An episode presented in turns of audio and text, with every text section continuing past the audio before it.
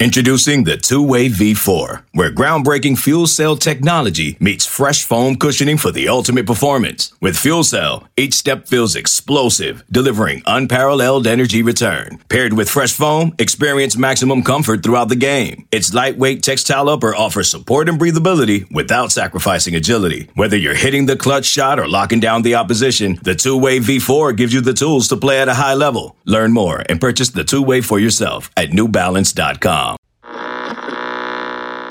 Maybe back door, maybe fall off. Sipping codeine cause I gotta kill a cough. Let me sit sideways in the big bins. Oh, you boys, they my brothers, they my friends.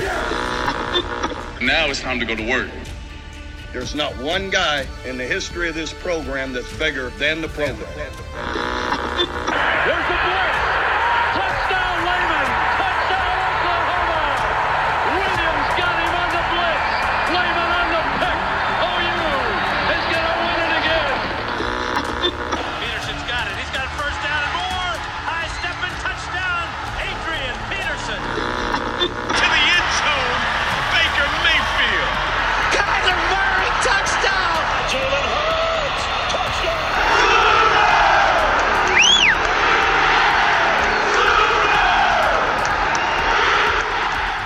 You're listening to Brandon Drumm Look, I think the program's moving in a great direction. and Parker Thune. Venables knows what he's doing. This is the OU Insider Under the Visor podcast.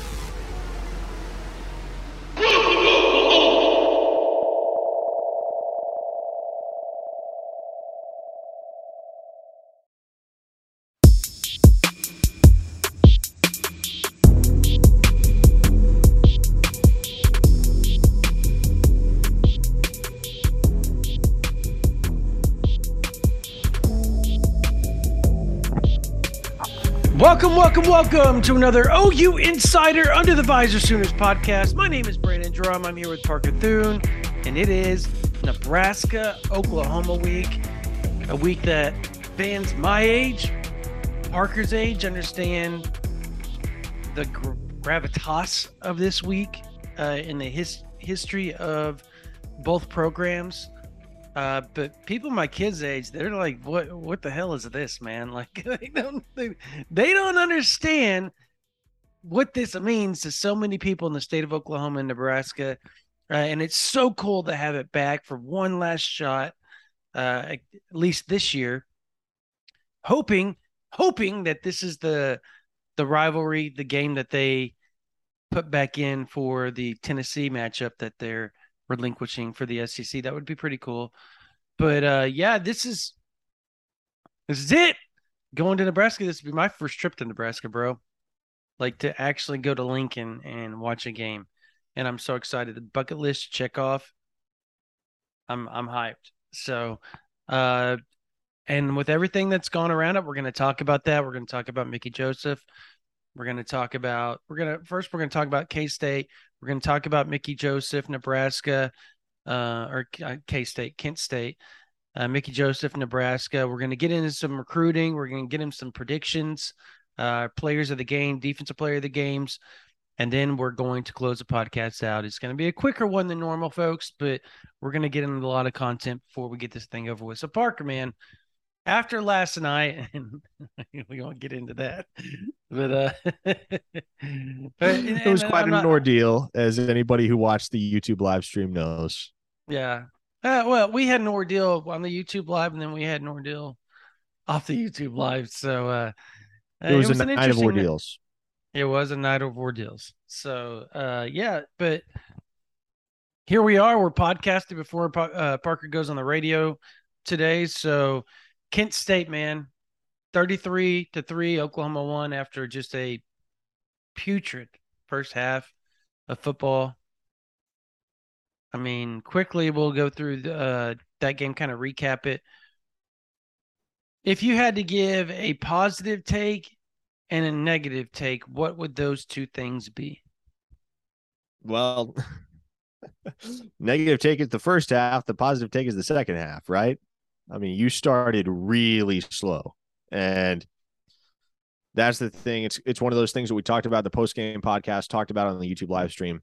that's not the type of slow start that you're going to be able to afford down the line. That is the kind of thing that you can get away with against Kent State, and that's probably about it. Maybe a team like Kansas, but you're not going to be able to make a habit of that. The positive right. side and the silver lining and all that is that once that offense started clicking, it really started clicking and it started moving the ball effectively and consistently.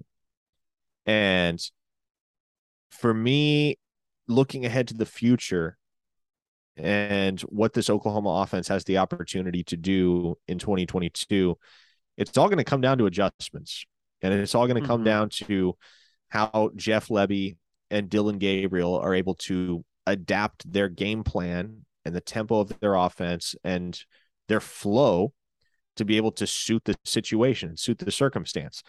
Jeff Lebby said after that game concluded, he said on his Monday press conference, look, after watching the film, he said, I was not quick enough to abandon the run and let Dillon Gabriel air the ball out. I tried to establish the the run for way too long. I should have just trusted my quarterback. Now, you look ahead to this weekend's game against Nebraska. By stark contrast, this is a game that Oklahoma should be able to run the ball quite effectively in because Nebraska is among the worst in not just the Power Five, but all of college football when it comes to defending the run. They're surrendering north of 200 rushing yards per game through three contests. And that includes games against Northwestern, North Dakota, and Georgia Southern by no means mm-hmm. teams that should be establishing the run against a Power Five program like Nebraska. So uh, I'll be curious to see how the game plan this Saturday differs from what it was last Saturday, and especially uh, the way that Lebby and Gabriel react when inevitably uh, they face the vigor of the 90,000 plus Husker faithful at Memorial Stadium, how much that impacts their opening script and whether it has any disruptive effect in the early stages. Because again, if you get off track in the early stages, you're going to have to adjust. The Sooners didn't do that quick enough last week. Fortunately, they were playing Kent State and a hot second half was good enough to secure a victory. It's probably not going to be the case going forward. You're not going to be able to open a game with 20 straight 29 straight minutes of scoreless football. Yeah, okay. So to your point on that, it almost looked like Oklahoma was just stubborn last week. Like they were going to continue to do what they game planned to do. They weren't going to make an adjustment to the offensive line, at least blocking wise, until they got in at halftime and they were they were content with that. It's almost like they wanted it and it seemed like Venables when he came out post game presser, he said, Yeah, I wanted them to go through strain. So it's almost like they forced them to do it and just said, No, we're gonna keep making the offense strain to run the get run the ball, even though they knew that if they just made this minor tweak here or there, things would bust open.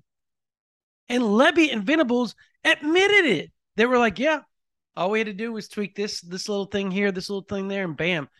Uh, four yard run, the exact same play that Eric Gray had on a four yard run on multiple occasions in the first half, by the way, because Oklahoma has yet to open up their playbook, mind you. It's been as far as just a snoozer as far as what they've done offensively. There's been not a lot of flash. The formations have been very vanilla. The play calling has been very vanilla, and it's been on purpose. But they admitted it. They said, "Yeah, we could have adjusted a little earlier, but we wanted to see how they were going to react." It's almost like, uh, not almost. It's it's his Ven- Venables and Lebby and that staff. They knew they were going to win that game. It just was a matter of how long were they going to allow their team to and it was the end of the second quarter they're like screw it we're going to open it up a little bit. Boom boom boom touchdown. And after that point they couldn't be stopped. Uh, the only thing that literally stopped them was penalties a false start. They score another touchdown or two if they hadn't false started on a couple drives in the second half and i think that that probably irks Brent Venables more than not adjusting earlier to the offensive line blocking schematically. So, because uh, he's just such a, he's just so anal about every little thing that they do and being disciplined. Like that's like his number one thing is being disciplined, be disciplined, be disciplined. And, and you know, that's just got to irk him those, those mental mistakes. So I, I think you're right. I think that is probably the worst thing about the whole day.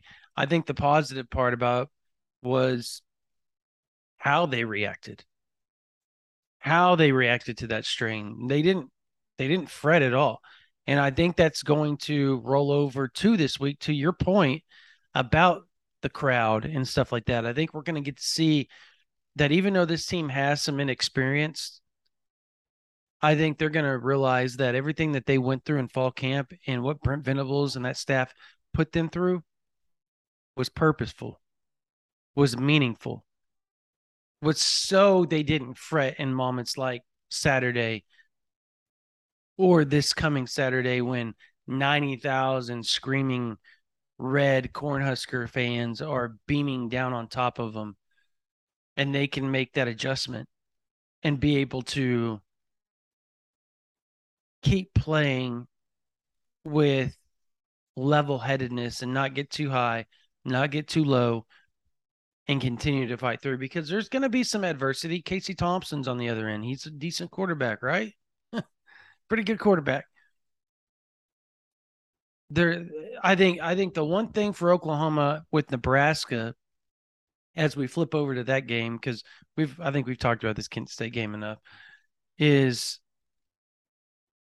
can, and I think it's the most interesting matchup of the game everybody's worried about Oklahoma's offensive line. If they can't dominate that defensive line in Nebraska that's just been abused by everybody else, we will know there is a major issue at that point. Would you agree with that?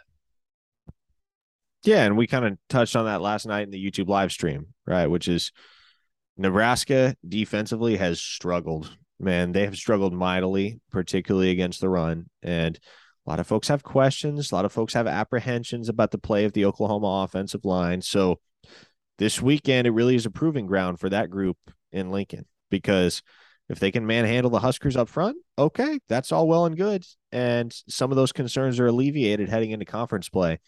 But if they struggle to establish the run, if they struggle to get a push up front, then we're going to have to start having some hard conversations about the state of Oklahoma's offensive line. You'd think that the re-addition of Wanya Morris will help, but there's a lot that we don't know about this Oklahoma football team as a whole, and no position group I think better exemplifies that mystique than the offensive line right now. Hmm. No, the the offensive line needs to be able to bury the Nebraska, excuse me, the Nebraska um, defensive line. Very, I, I, they got to, and it's got to start early. It has to start early because if it doesn't, you're going to let that crowd get into it, and then it's not what you want. You do not want those that crowd to just keep building momentum, keep building momentum, keep building momentum. Because every time that Cornhuskers defense, if Oklahoma hasn't gone up 7 nothing, 14 7 or something to that extent to where there's some sort of stranglehold on the game for Oklahoma, they're going to allow 90,000 screaming Nebraska fans to keep building that momentum. And Nebraska's going to feed off of it. We saw what a, a crowd can do last Saturday. The second Oklahoma's crowd got into that ball game with the light flashing and all that type of stuff, it was just like a, a an avalanche on top of the golden flashes, and they could do nothing about it. They could do nothing offensively. They could do nothing defensively. They both hands, both legs were tied up, and they were just watching Oklahoma do whatever they wanted at that point. And that that can happen Saturday. Nebraska's talented enough to do that.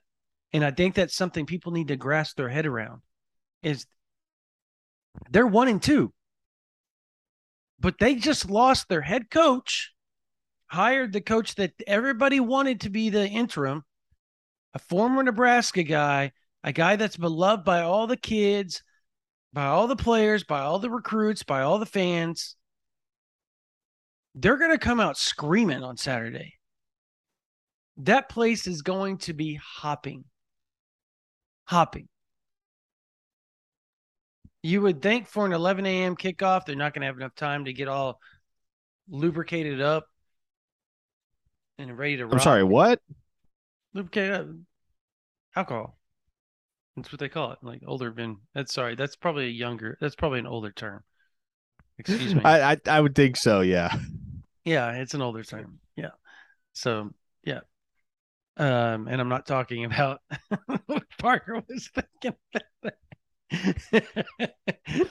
now, if Oklahoma goes is good, now I got a joke for that. If Oklahoma goes and does what they need Oh to no. do, Oh no, they no. won't need the We're this lubrication. yeah, let us know in the comment section. What did you think when you heard Brandon say lubricated up? Because I'm going to venture a guess that most people listening were on the same page that I was on.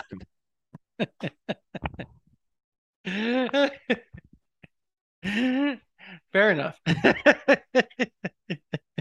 Oh gosh. But I stand by my point. If Oklahoma goes and does what everybody thinks they're they they should do, lubrication not need applied. So anyways, um but yeah, I, I I just I just think that if I'm Oklahoma, I get I, I take the ball first. And I try to go down and just boom, completely shut them down and completely start that game seven nothing and get the ball rolling offensively because you know Nebraska's offense is really good, but I I go go read Know Your Foe on because I'm doing the same thing with Brian Christensen on our board, and I'm, uh, I'm probably going to put his answers up to the five questions on Friday on our OU Insider VIP, but he's already put it up, mine up. I gave this long, detailed answer on everything. And literally one of the first comments is, is yeah, but Oklahoma has only played like they, they discredited Oklahoma's defense. They haven't played anybody. Kent State's nobody. UTEP's nobody. And I was just like, I went there and commented. I was like, you know, well, some some programs don't even stop G5 programs. Defenses don't even stop G5 programs. so I Tough, said it very eloquently. I said it eloquently, and I said like Oklahoma last year, but I think you know exactly what I was getting at. Uh, like, how can you point a finger at Oklahoma being the number one scoring defense, the the number one tackles for loss, the number three sack defense in the country, and sit there and say, well, it's because of who they played. Okay, well then why didn't Nebraska do it against Georgia Southern? Because Kent State's a better football program than Georgia Southern, notoriously. Like the, Kent State has been playing for the MAC title the last few years, and they will play for it again this year. They're like, well, Kent State's defense is awful. Their offense isn't any good. Dude, they're playing Washington last week, Oklahoma. They have a cupcake, and then they've got Georgia. You play three of the better P5 programs in the country three out of the first four weeks, and you tell me how your offense and defense is going to handle it. Probably not very well. You're going to get the crap beat out of you. You're taking some money. We'll take that one and a half million, two hundred million dollar payout, and just take a beating. And that's what the Kent State's done. But they're going to be better for it when they go up against their own level of competition, right? Because it's going to seem so much easier in conference. It's actually really smart. So I, I, I guess my point is is Nebraska fans are underestimating Oklahoma at this point. Like they think that this thing is Oklahoma's super beatable, which they might be. They might be. And they think that Oklahoma is not going to be able to just come in and do what they want, which they may not be able to. Nebraska's defense man, They expect Nebraska's defense to play the best defense that they played all year and completely stop Oklahoma. And and here's what I'll say. Half of that is an understandable expectation, right? You would expect that things would get better for Nebraska this week post Scott Frost, just because morale is going to be higher. Of course. You have a you have a high morale guy leading the charge now in Mickey Joseph. Scott Frost was so checked out. He was so checked out and it was visible. It was conspicuous. It was palpable. So I would expect that Nebraska is going to play better than they did a week ago, but to completely power down the Oklahoma offense, that takes some doing. And you're not talking about you're not talking about Georgia Southern with Dillon mm-hmm. Gabriel in this Oklahoma offensive attack. This is an offense with a way deeper and more dangerous core of weapons than the Sooners saw last week against Georgia Southern when that team put up more total yards on them than any team ever has in Memorial Stadium. That's wild when you think about the long and distinguished history of Nebraska football. The fact that the team that has now put up more yards in their building than anybody else, the 2022 Georgia Southern Eagles. That's wild. But again, that's indicative of where Nebraska is defensively right now. They have a long way to go. A long way to go. And I think I think morale will be higher as I mentioned. Is that good enough to keep Nebraska in the game against this up-tempo Oklahoma offense? That is to be determined. I consider it unlikely and if it is to happen, it has to start with early momentum. Yep. You have to seize an early lead. You have to slow the game down as they did last year in Norman, and you got to maintain. You got to hold serve. When you get possessions, you got to make the most of them. And if they end in a punt, got to milk some time off the clock before you kick it away. When you're on defense, uh, I was I was doing around our nation with Brian Christopherson, uh, our counterpart at Husker twenty four seven, and he said something that uh, I thought was an excellent point. In a game like this, you're going to have to win the turnover battle. You're going to have to be smart and you're going to have to be safe with the football on offense. And you're going to have to step in front of a pass or punch out a fumble on the defense. And that's side. something Oklahoma's been really good at so far this year. But for Nebraska, Nebraska has not. Yeah, and for Nebraska as the underdog, that carries all the more importance, right?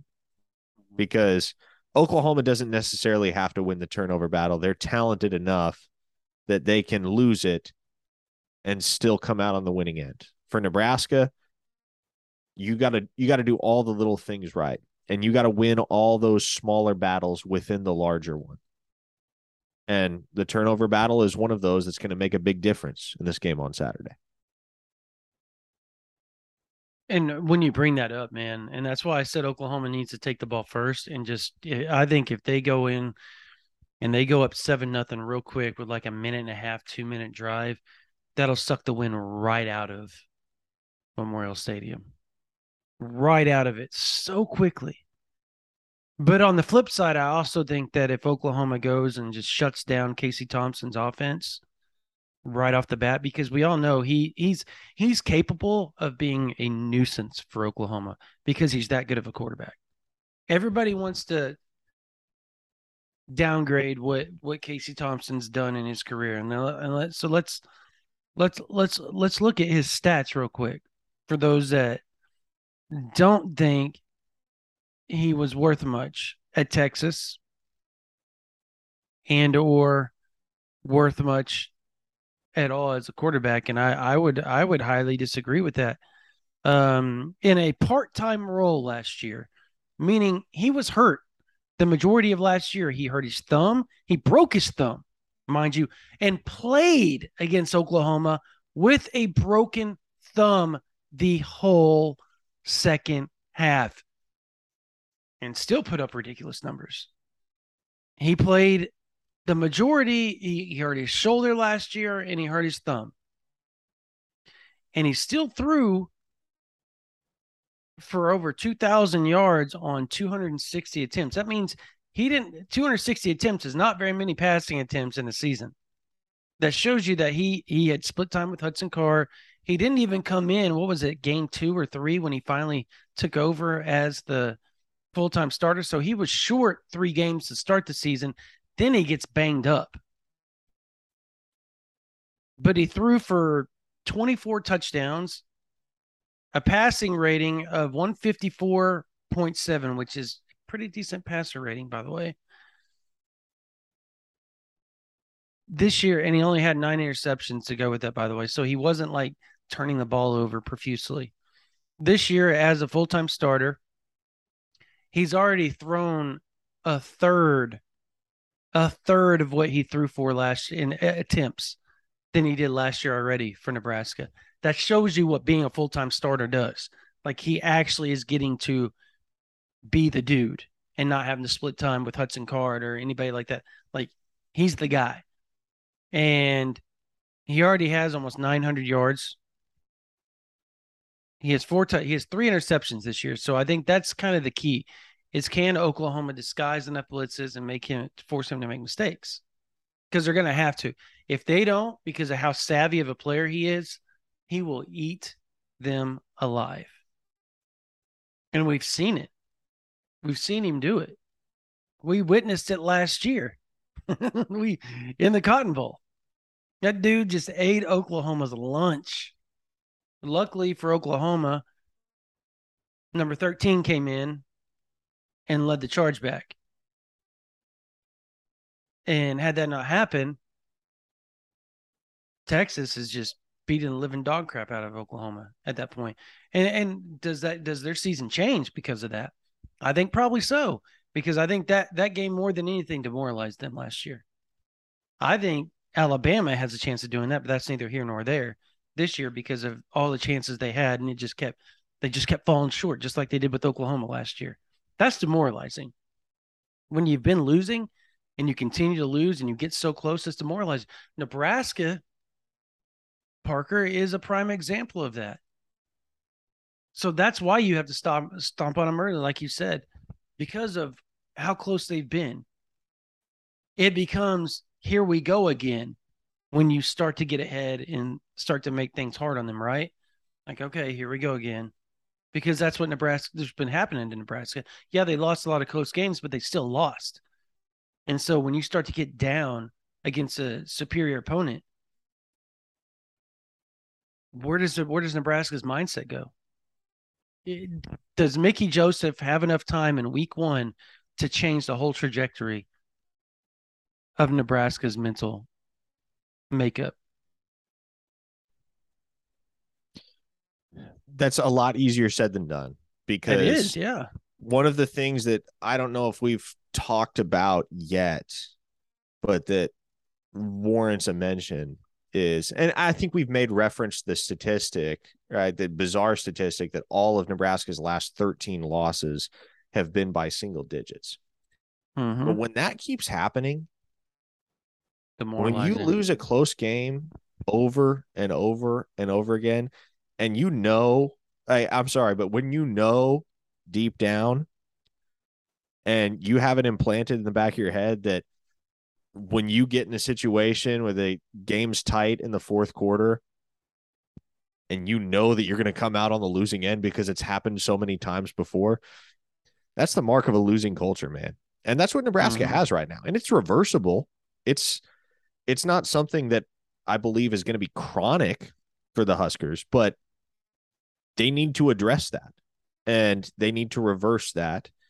They need to turn the tide and that's not done overnight because you have to you have to go win a tight game you have to go win a game that maybe you shouldn't win for those guys on the sideline to start believing again mm-hmm. and you have to demonstrate that hey we can get to these same late game situations that we were in in years past but this time we can go get the job done and we can finish where we didn't finish before that's what's got to happen for nebraska and I think that's more of a gradual process.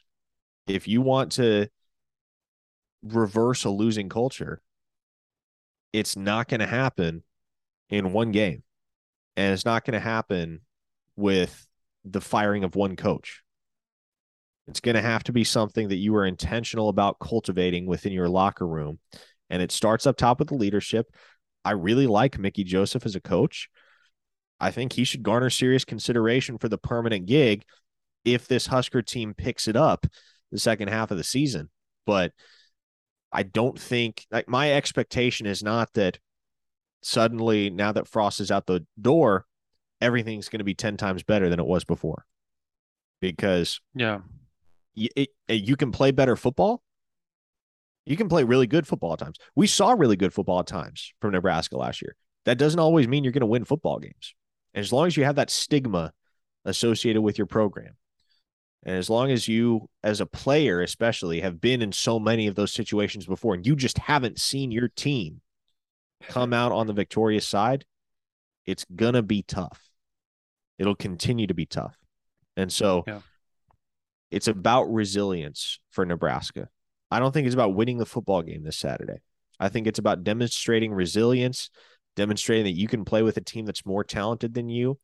And how do you parlay the steps that you can take this Saturday into a successful run in the month of October? Because you look at their schedule that month, it's pretty easy. Offhand, I think you got Indiana, Minnesota, Illinois, Rutgers. You could win all four of those games. You could. So, what kind of tangible steps towards winning and playing well in the second half, closing the deal? Hmm. What kind of steps to that end can you take this weekend against Oklahoma? Maybe you don't win. Maybe you don't topple the Sooners. I think most would expect that Oklahoma is going to win this game on the road. But Nebraska made big steps last year against the Sooners in Norman. They did. That was m- maybe their best performance of the year. It just didn't carry over. And I think that has to do a lot with what we talked about coaching and leadership. Can you make those same strides this weekend and not only make them, but sustain them? Can you carry this momentum over throughout the rest of your season? So last year, mm, glad you brought that up. Last year, they kept the ball and they kept it and they kept it and they kept it. I, I can't remember what the total time of possession difference was, but I, I, if I remember correctly, it was pretty pretty substantial in Nebraska's favor.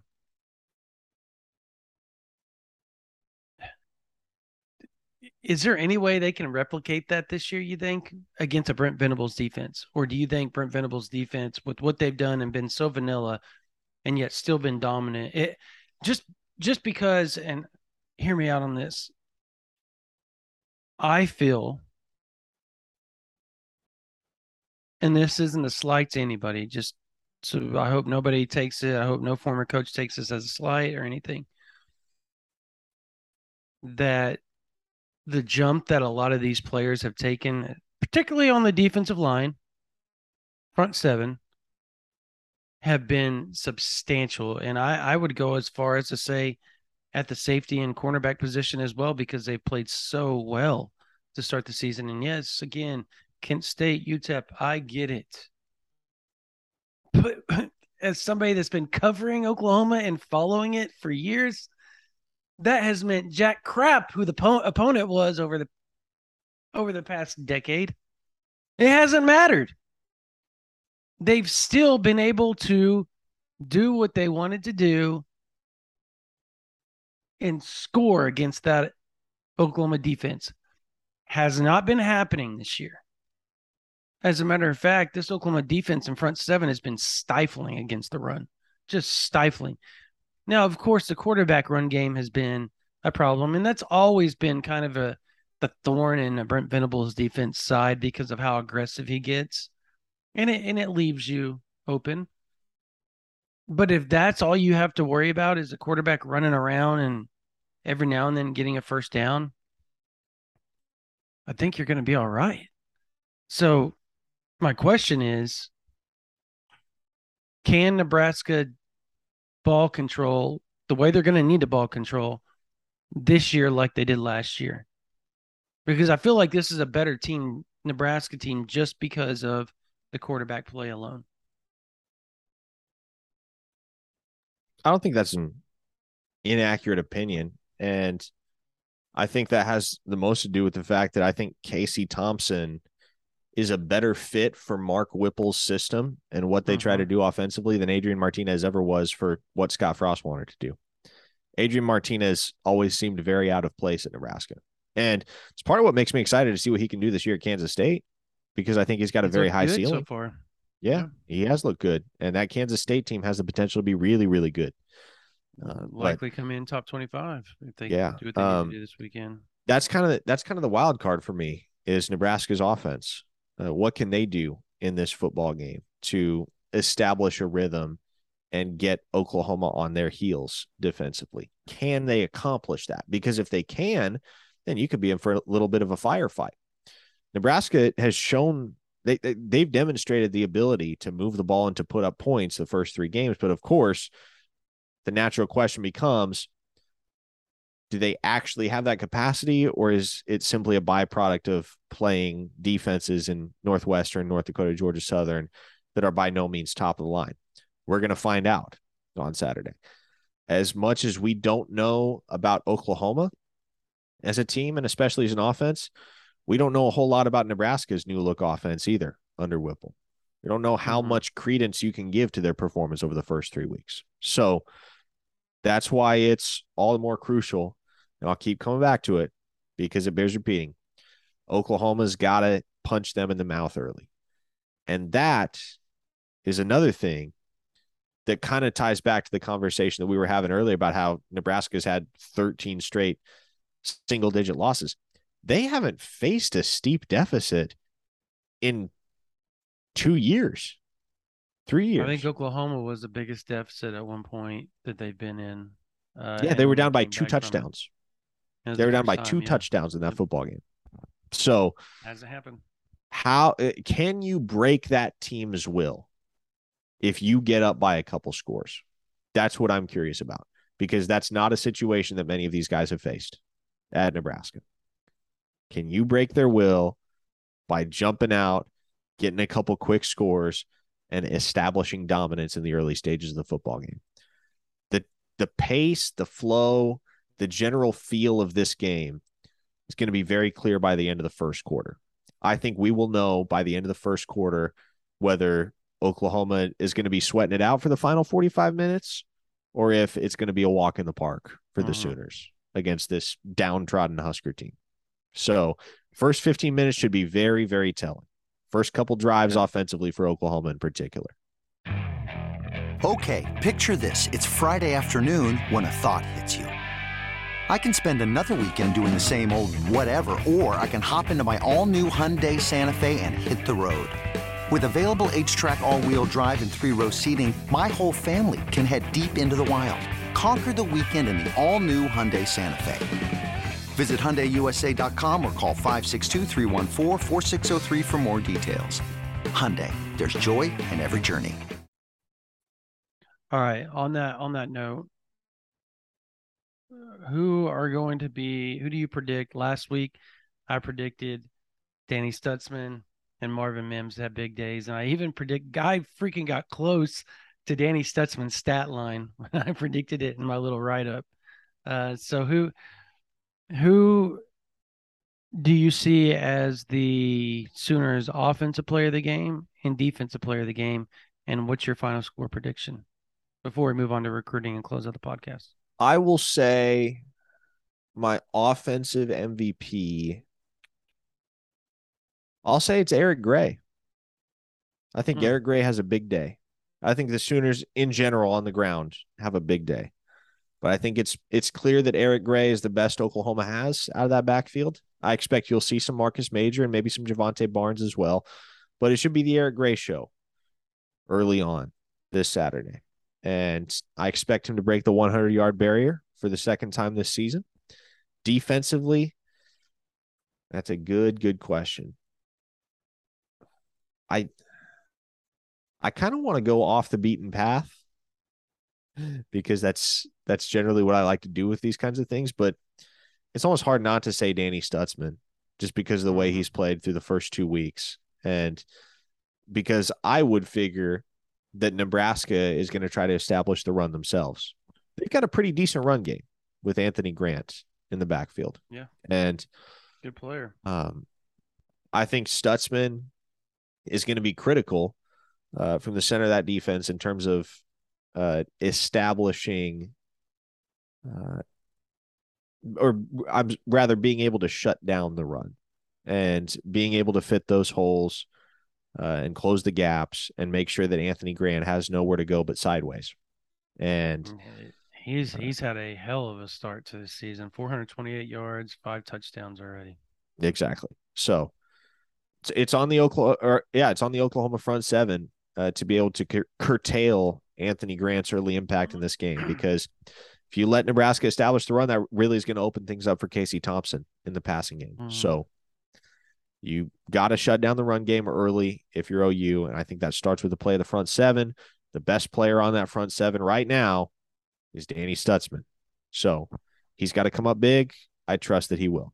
Final score prediction I'll say Oklahoma wins this game. I, I'll recycle the same score that I used on the YouTube live stream last night 38 to 21 is my prediction. I don't know that it necessarily feels like a blowout, but I also don't think it ever feels close in a sense. I think although you won't see Oklahoma pull away, you will always feel that the game is in hand throughout. Okay. Uh, for me, I, am gonna go Marcus Major. I, I there's something I, I just have a funny feeling that he's going to end up toting the load for Oklahoma at some point this season. And I'm going to go with the Nebraska game being the beginning of that. It's not that I don't think Eric Gray's not a great running back. Like, I think he's really good. I just think that there's something about when Marcus Major touches the ball, there's an excitement. Like, everything he does is explosive. And you feel like, I just, with him and Jovantae Barnes, you feel like there's a chance that he could break it. They could break it every time. Like, every time they touch the ball. So, and I think with the toughness that Marcus Major runs with, the the the anger he runs with, I think is going to be big in this game. How quickly he hits the holes, how how how how well he breaks tackles is going to be big. So I'm going to go with Marcus Major as my prediction. I think I think both he and Eric Gray are near the 100 yard mark by the end of the game, if not over. I think you could have two 100 yard rushers this game, honestly. I mean, it's not the first nor last time that we will see Oklahoma do that in recent history. And I think this is one of those games that this is this happens. Uh, as far as defense goes, I mean, I, I Danny Stutsman is who I normally pick. Uh, since Parker took that one,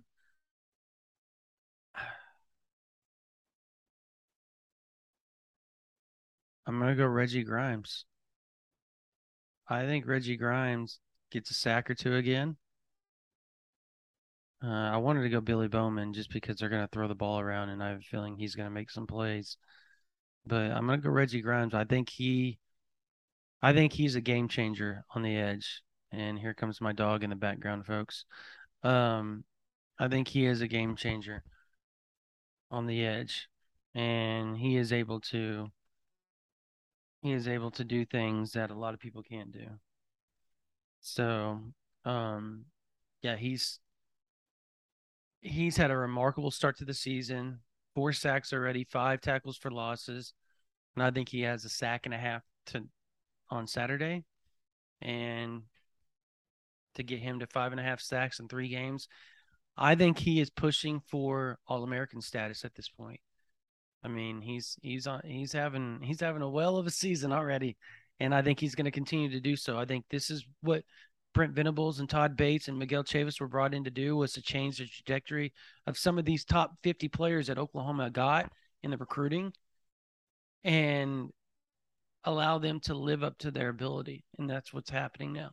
So, um, yeah, I'll go with Reggie Grimes. As far as the score goes, 37 17. A lot like you, Parker. I think this thing is going to feel in hand a lot of the game I think the first quarter, quarter and a half, it's going to be a ball game to where you feel like it could go either way. And I think The defense for Oklahoma is going to make a play that just changes everything. And that is what's going to make the momentum on Oklahoma's side, and they're not going to relinquish it at that point. And I think that's how the ball game is going to go. At that point, you will not feel like it's anything but Oklahoma's ball game. But I think it's going to remain within a score two ball game until midway through the fourth quarter, where Oklahoma kicks a late field goal or something to put them up three scores instead of two. Uh, so I think that's how that game goes. I still like Oklahoma. I think I think if they walk out with a 14 to 17 point win, which is greater than what Vegas, because the Vegas odds have it what 11 right now, 10 or 11, depending on who you look at.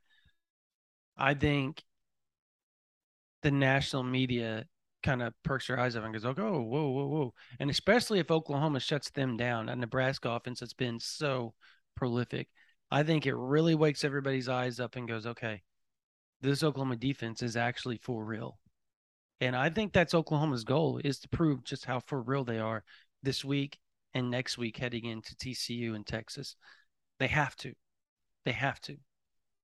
These two these next 2 weeks are huge for the remainder of this season just for momentum status alone.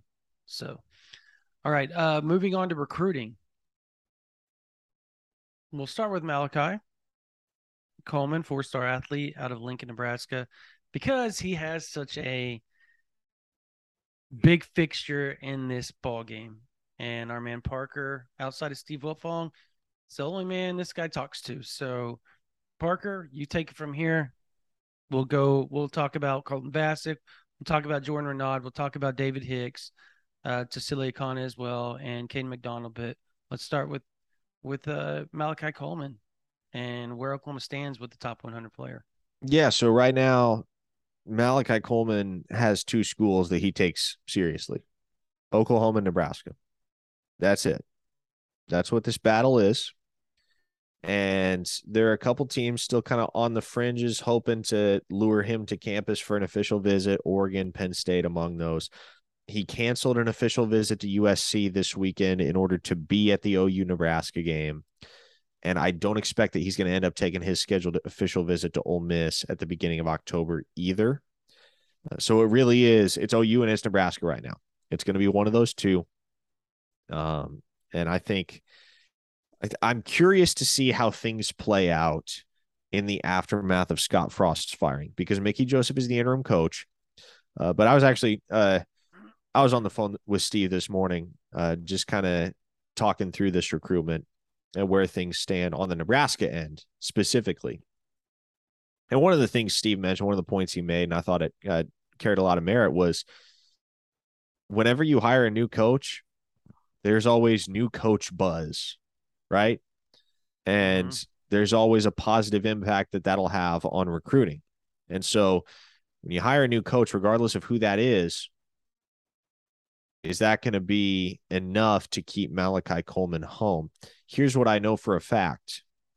If Mickey Joseph isn't retained on the Nebraska staff, either as the permanent head coach or as the receivers coach, Coleman's not going to Nebraska. His interest in Nebraska is solely driven by the presence of Mickey Joseph. So, if Nebraska wants to keep the kid in state, what they're going to have to do is find a way to keep Mickey Joseph part of the calculus, whatever that looks like. Now, for Oklahoma on their part, it seems as though right now the Sooners have the lead in this recruitment. It appears as though they've overtaken Nebraska as the top contender for Coleman's services. But what makes this interesting is they're not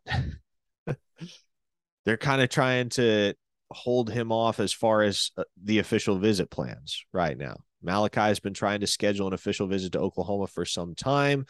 Uh, the Sooners, for a variety of reasons, uh, have been kind of taking a wait and see approach in that regard. And so here's the best way and the most concise way that I can put it. And I talked at length about it last night on the YouTube live. If you see Malachi Coleman take an official visit to Oklahoma, I would consider that a strong indication that he's coming to Oklahoma. If that official mm-hmm. visit doesn't happen, I think it far more likely that he ends up staying home and going to Nebraska. So, with that in mind, pay attention to what happens over the next month or so. Pay attention to whether an official visit to OU goes on the books because Malachi Coleman's relationship with Joe Jon Finley is very, very strong. He's a freak of an athlete, six foot five, 205 pounds. Uh, so much you can do in Jeff Lebby's offense with a guy that has that physical makeup. And the Sooners have pushed all the right buttons, and Finley most specifically over the course of this recruitment. But it's going to come down to whether Oklahoma is willing to let him take an official visit prior to that October 22nd decision date. That to me is your indicator right now. A lot probably depends on what happens this weekend. And I don't want to diminish that. Look, he's getting to watch the two top teams in his recruitment square off, and that'll have an impact. It will. If Oklahoma wins handily, it'll no doubt uh, increase his already high opinion of the Sooners. And if Nebraska hangs tough or pulls the upset, hey, guess what? Especially since it's Mickey Joseph's first game as the interim head coach, that's going to be really, really good for the Huskers. It's going to yeah. be a really good look in that recruitment. So, a lot hinges on this weekend in my mind, but more than that, pay attention to the official visit plans because he's already taken one to Nebraska. And as I mentioned on the YouTube live last night, the kid's just not going to take official visits to schools that he's not legitimately interested in. He planned one to Michigan, then canceled it because he decided, I don't really want to go to Michigan. He planned one to USC, canceled it because he decided, I don't really want to go to USC. He was lining up one, uh, he was lining up an official visit to Oregon and then decided, you know what? I really don't want to go to Oregon. To this day, the only official visit he's taken is to Nebraska.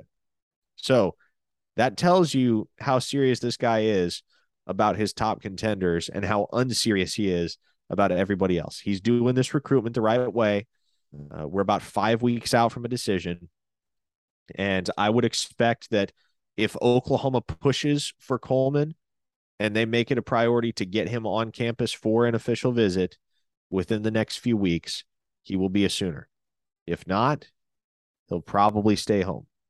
And I also want to say I don't necessarily think this is 100% over one way or another when he commits on October 22nd.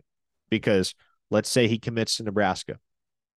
Well, what happens if in November, December, the Huskers hire their next head coach and Mickey Joseph isn't part of the staff? He's going to be back on the market, promise you. Yeah.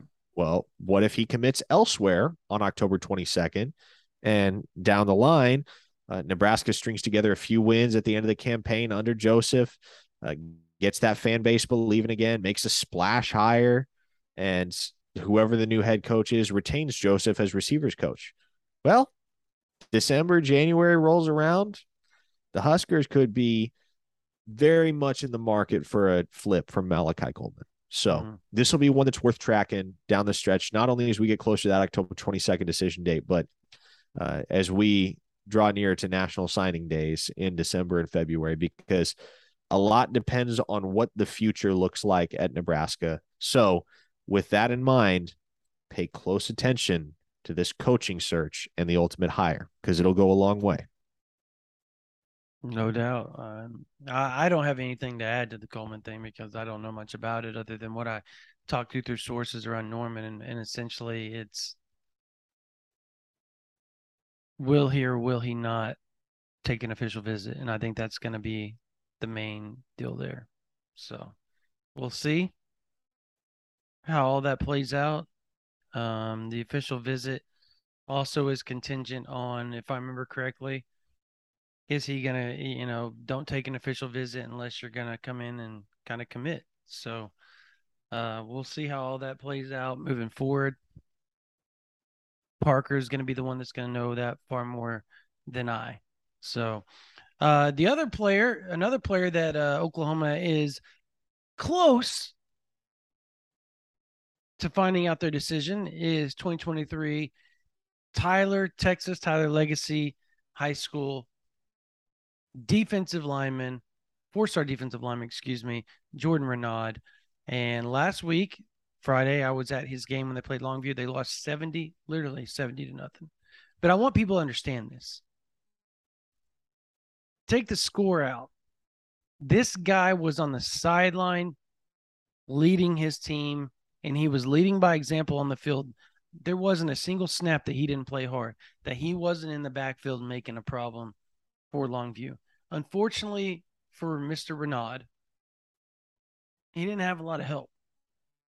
And it was almost like everybody folded but Renaud. And he took notice of it. And I sit there and stood two feet from him. And he looked over at me. He actually told me, listen to this. Because I was walking by. He said, Come here and listen to this. And so I stopped and I listened. And he pulled everybody in and started screaming at them. And I mean, he was passionate. He made a lot of sense of what he was saying. Like he said, I don't lose like this. He goes, This isn't about me. This is about the team. And this is on me as the leader of this team that I let you all quit while I'm out there still playing hard. I should have said something earlier and I didn't. But from this point on, it's done. It's done. And he it was a little bit more choice words, uh, cleaning it up a little bit, but to that point, he spent the weekend at Oklahoma following that. Uh, Alabama obviously was a leader going into that visit, the official visit for Oklahoma. And he spent that weekend hanging out with Coach Bates and Coach Venables and Coach Chavis. And he had a talk with Coach Bates, he said, because he called me after the visit and talked to me for about 20, 25 minutes or so. And he said, You know, man, I had a lot of questions coming into this Oklahoma visit. And I told you that on Friday. I said I wanted to know if they had the grit, the, the behind the scenes grit, the grind, the things that I needed to see, and not just the flashy, the soul of a mission, the flashy NIL stuff and all this stuff.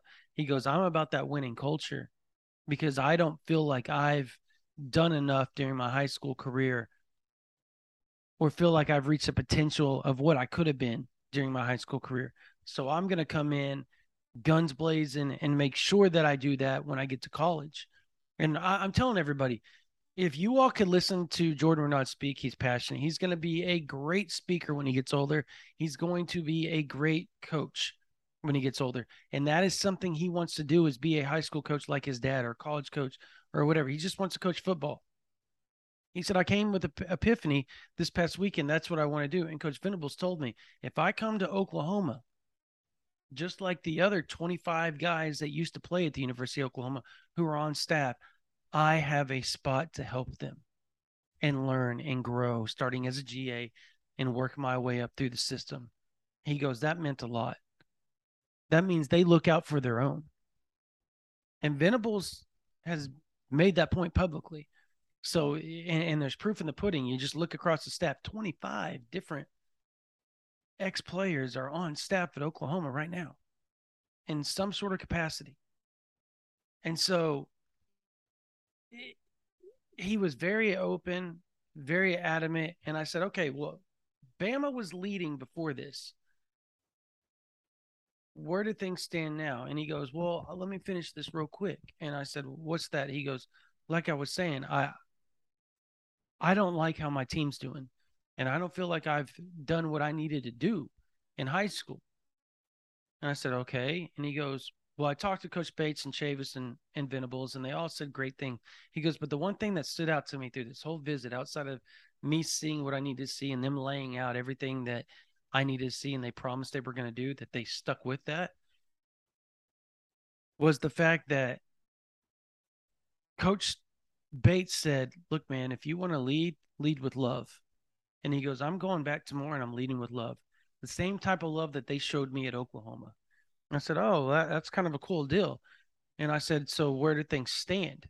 And he goes, I'm starting over from scratch with my recruitment. This next week is all scratch. I'm going to sit there and listen to everybody and I'm going to make a decision. But Oklahoma gave me a lot to think about more than enough to think about. And they've made this decision harder than I ever dreamed it was going to be. So, do I still think Oklahoma or do I still think Alabama is going to be the pick? I don't know. Like I was adamant and sure of that before the official visit, and I don't know now. I just don't know. I'm supposed to talk to him on Friday.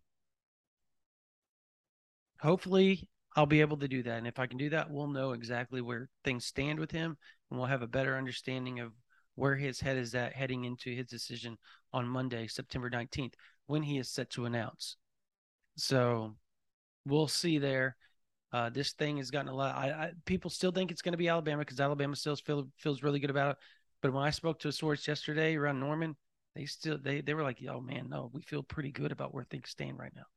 So we'll see. This is this this is going to be one of those deals where Parker and I have not switched our crystal balls because we learned the Anthony Evans and Colton Vasek way that you don't discount the staff at Oklahoma now.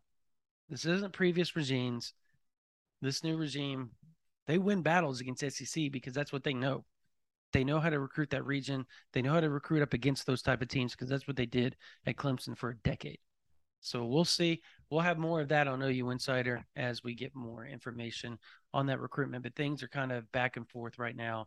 Um, don't get your hopes up yet, though, Sooner fans. Do not get your hopes up yet because Alabama's still Alabama. So you can't ever forget that. Uh, Colton Vasek, real quickly. Hey, nothing to worry about. I talked to him.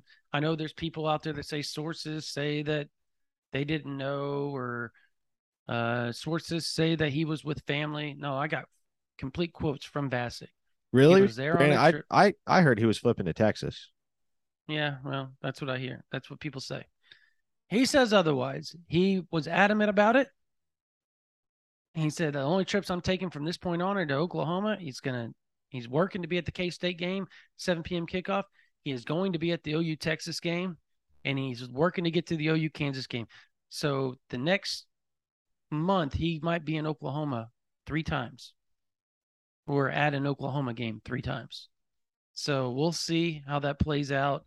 Uh, but regardless, he said, "Look, I FaceTime Coach Coach Chavis. He told me it was a one-time deal. It's good to go. There's other people uh, that you know. Some people think that Oklahoma didn't know, whatever. That's not what I've heard. That's not what I've been told by multiple people. Oklahoma sources around Norman inside those offices basically said one time off deal, best game, biggest game maybe in college football this year in his own backyard. His family or season ticket holders. Dad, mom and dad wanted to use the season tickets. Texas offered him three other tickets. He took two of his teammates down there so they could experience it as well. Go do it. This better be the only time it happens. And he swore that's what it's going to do. And he swore he wants to get out of Austin and see things differently. He thinks Venables is the best defensive mind in college football. He sees the stats, he sees the sacks that Ethan Downs and uh, Reggie Grimes have already had from the edge position in two games, and he's locked in, he says. So deep breaths right now. Oklahoma obviously we'll follow this, but it seems everything's a okay with Colton Vasek. Uh, David Hicks uh, talked to his dad yesterday. He's going to visit for Oklahoma for excuse me for A and M in Miami, but they're also coming to the Oklahoma Kansas State game. He says on the 24th. Uh, originally, he wasn't going to visit Miami A and M game. He was going to stay home, go to the homecoming, but he doesn't have a date now. I don't know what's going on there. It's none of my business. But uh, with no date, he decided I want to go to a college football game, Dad. That one's right down the road. Oklahoma's playing at Nebraska. Let's go. So they're going to go do that. Uh, I still like where Oklahoma stands here. They're going to be at the Oklahoma Texas game as well. So two of the next three weeks, they will be in Norman and potentially be at the OU Kansas game as well.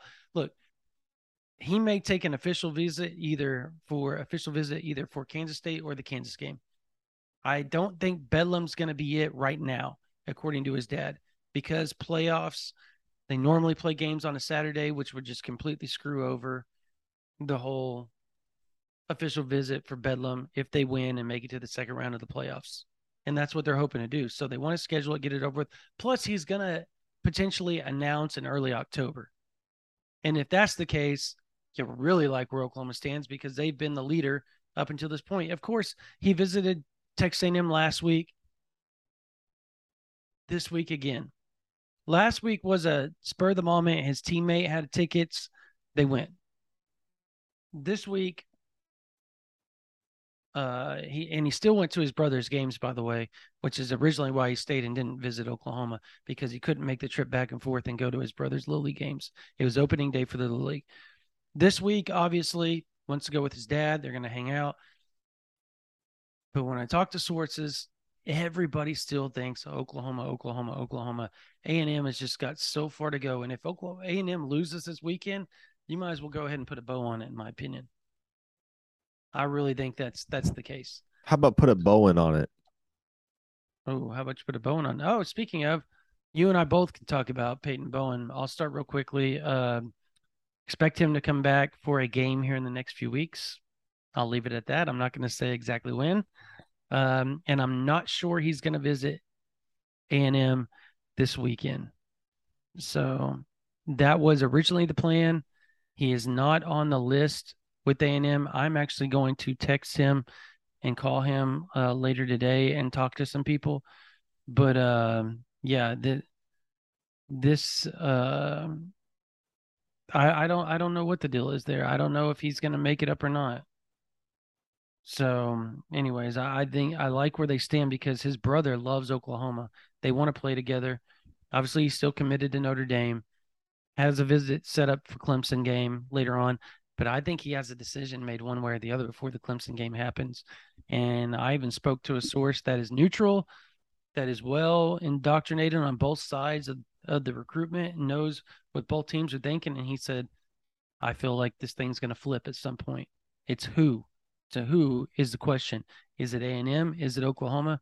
I'll give the edge to Oklahoma right now. I just I'm going to give the edge because he keeps showing back up to Norman. His girlfriend is going to play soccer for Oklahoma next year.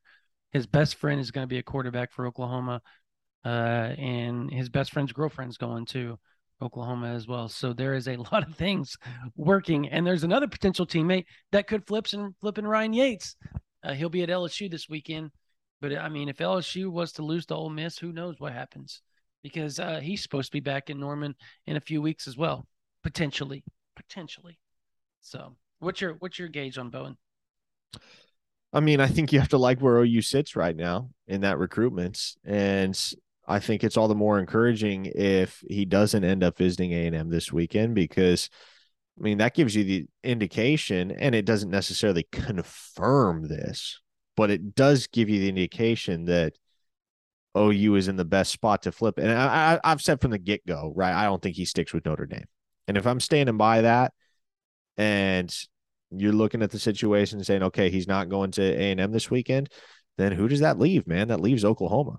And uh, in the end, there's so much tying him to Norman, whether that's his brother's affinity for the Sooners or the presence of Jackson Arnold or the relationship with Brandon Hall.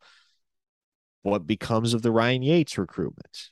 Uh, much the way I don't foresee Bowen sticking with Notre Dame, it's hard to foresee Yates sticking with LSU. And so there's a I, I, I've said for a long time, I think OU at the very least goes one for two with the Guyer boys. Mm-hmm. Now, and that's referring, of course, to Peyton Bowen and Ryan Yates. Now, there's a good chance they could sweep and that's been the uh that's been the optimist's dream for a few months now and it seems as though the timeline has been pushed back and pushed back and pushed back even further. Uh, so at this point it's it's tough to say for certain when we get a resolution but OU p- appears to be as well positioned as they have been in quite some time for these two. Right. No i if the visits down the road potentially between now and October 1st happen, I'll just lay it out. I'll just lay it out and let the fans decipher how that could work. Um, like they had planned happen and and and, and it and it takes place. Plus, they are both expected at the OU Texas game on October 8th. If all that takes place, I think it's going to be pretty hard to see them not in an Oklahoma uniform at some point. You can't keep showing up to Norman and visit them 12 times and not visit anybody else really and it not be all the visits, right? Like that just doesn't make sense. It just doesn't make sense at all. All right, closing this out now. Uh, let's talk about one Kayden McDonald, four star defensive lineman out of Georgia. Clemson lean right now, folks. Clemson lean. Visited Michigan last week, visiting Ohio State on the 24th, will be in Oklahoma on October 15th, literally a week before he decides, if I remember correctly. Like he's going to decide, or 10 days or so, week 10 days before his decision. He wants to have it done before October's over with. And so Oklahoma is going to get the last crack, it sounds like, before his decision's made. Unless he visits, takes that November 5th visit to A&M, which when I was talking to him, he did not sound like he was 100% thrilled about taking the visit to A&M or not. Like I, just didn't get the A&M vibe, I guess is a better way to put it. So we'll see. Uh, obviously A&M, their staff, their defensive line coach does a fantastic job one of the better recruiters in all of high college football. So I don't know. We'll see. We do know he's going to be visiting on October 15th to Oklahoma. He's very close with one Derrick LeBlanc, Oklahoma's four-star defensive line commit. They've been on conference calls, all both of them with DJ Hicks, five-star defensive lineman out of Katy Paetow, who's leaning towards Oklahoma. I don't know how all that works out and whatnot, but it does sound like things are starting to trend a little better for Kayden McDonald and Oklahoma. I honestly wouldn't be shocked. The one thing that's holding Oklahoma back, if Oklahoma was in Clemson's Clemson position, he would already be committed to Oklahoma. With all the connections this guy has, is five different connections. And you're talking about but, in terms of geography there. Yes, yes. Uh, if Oklahoma was as close to Atlanta as Clemson is. Yes, they're an hour and 15 minutes away. And Oklahoma's a two hour flight. So this guy's a mama's boy. Like he, and not in a bad term, like he loves his mom. And she's been there for him his whole life. His brother plays at Troy. It's just a close knit family and him wanting to stay close if they can pull him away and get him to feel comfortable being around Derrick LeBlanc, being around DJ Hicks, being around Colton Vasek, PJ Adebawore, Caden Green, Jackson Arnold. Although, uh, look, Jackson Arnold and him know each other.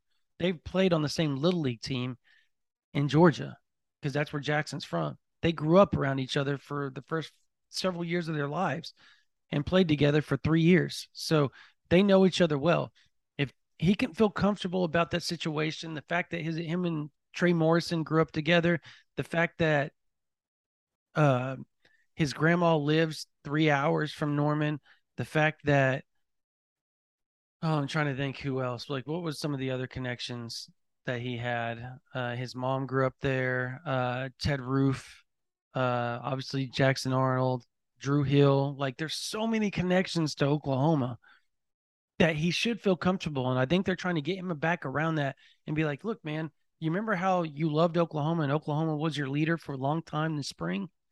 You can get back to that because when you come out here, you're going to see why. You're going to remember why. And so that's what Oklahoma's hoping and pushing for. We'll see how all that plays out. Finally, Tausili Akana, Parker, you go first on that. And if I have anything to add, I'll add. If not, then we'll just close this thing out. Yeah, well, obviously he took his official visit to Texas this past weekend. Uh, but I think we we had long known that an official visit to Texas was probably going to take place, and that was probably going to have more to do with the fact that his sister plays volleyball at Texas than the fact that or the belief that Tausili Akana was actually heavily considering Texas. I don't think that's the case right now. I don't get that sense. Uh, in talking to sources that know that recruitment, uh, I, I would say the three teams that you got to be most worried about if you're an Oklahoma fan are Oregon, Texas A&M, and Tennessee.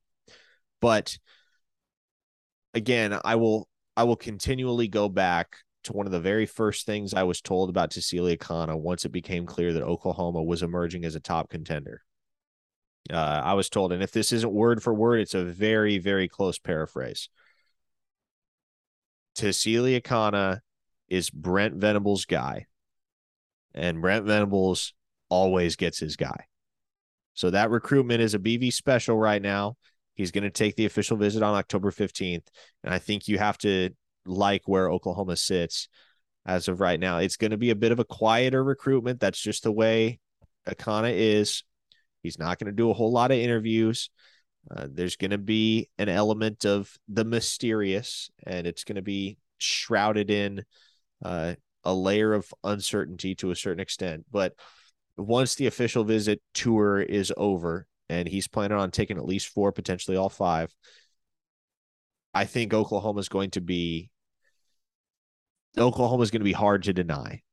Is the way I see it, especially not just with Venables recruiting him, but with the Sooners group of commits peer recruiting him as well. That's going to come into play.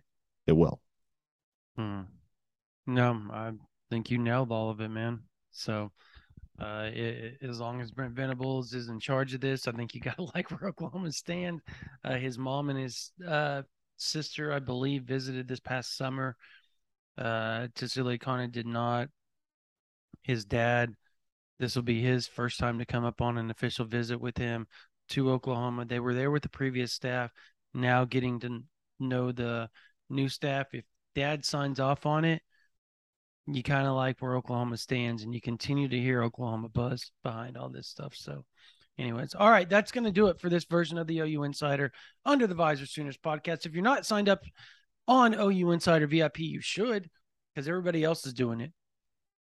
And we can't thank you guys enough because we keep growing and growing and growing and growing and growing. And we're growing at a rate that we've never done before. And it's all thanks to you all. You Oklahoma fans have done this for us. You guys have made us one of the largest 24 7 sites that there is. And we feel blessed to be able to do that for y'all each and every week. And we hope that you guys continue to like what's going on with Oklahoma football and uh, continue to follow us on OU Insider VIP. So right now it's 30% off. $75 will get you one year all the way through both national signing days, all through spring football, all the junior days during the winter, all the official visits during the summer, all the champion barbecue, all party in the palace, all fall camp, and the first few weeks of next year's season before you sign up again. So if you want to do that right now, $75 for a full year, or you can go month to month. You can give us a try. $1 for the first month. Literally $1. $1 for the first month, $9.95 afterwards. We'd love to have you sign up for a whole year. Make sure that you guys are a part of us through all the recruiting stuff because recruiting never stops. The info never stops. We are the one site you will get multiple information each and every day from what's going on with Oklahoma. Uh, and we take pride in that. We're there covering it we're there at all the games. We're there at all the post practices. Like we're physically there. Physically there. You can there's people that aren't that cover Oklahoma, but we're physically there. So um yeah, I mean we take pride in doing everything that we do and we do it for you all each and every day. Uh, and, and love doing it and we're blessed to be able to do it. Uh, the all the records that we've broken each and every month, all the the notes that Parker's put up, that I put up, the the quotes and front page stuff that Joey puts up, all that type of stuff. Uh, we hope you guys like because it's done for you all. It's done because of you all, and without you all, it doesn't exist. So thank you guys so much for being on OU Insider VIP. And if you're not, we hope to see you guys there. Remember, $75 gets you a whole year and it gets you all 250 sites on 24-7 sports. I mean, you can go visit USC and see what Muleshoe's doing.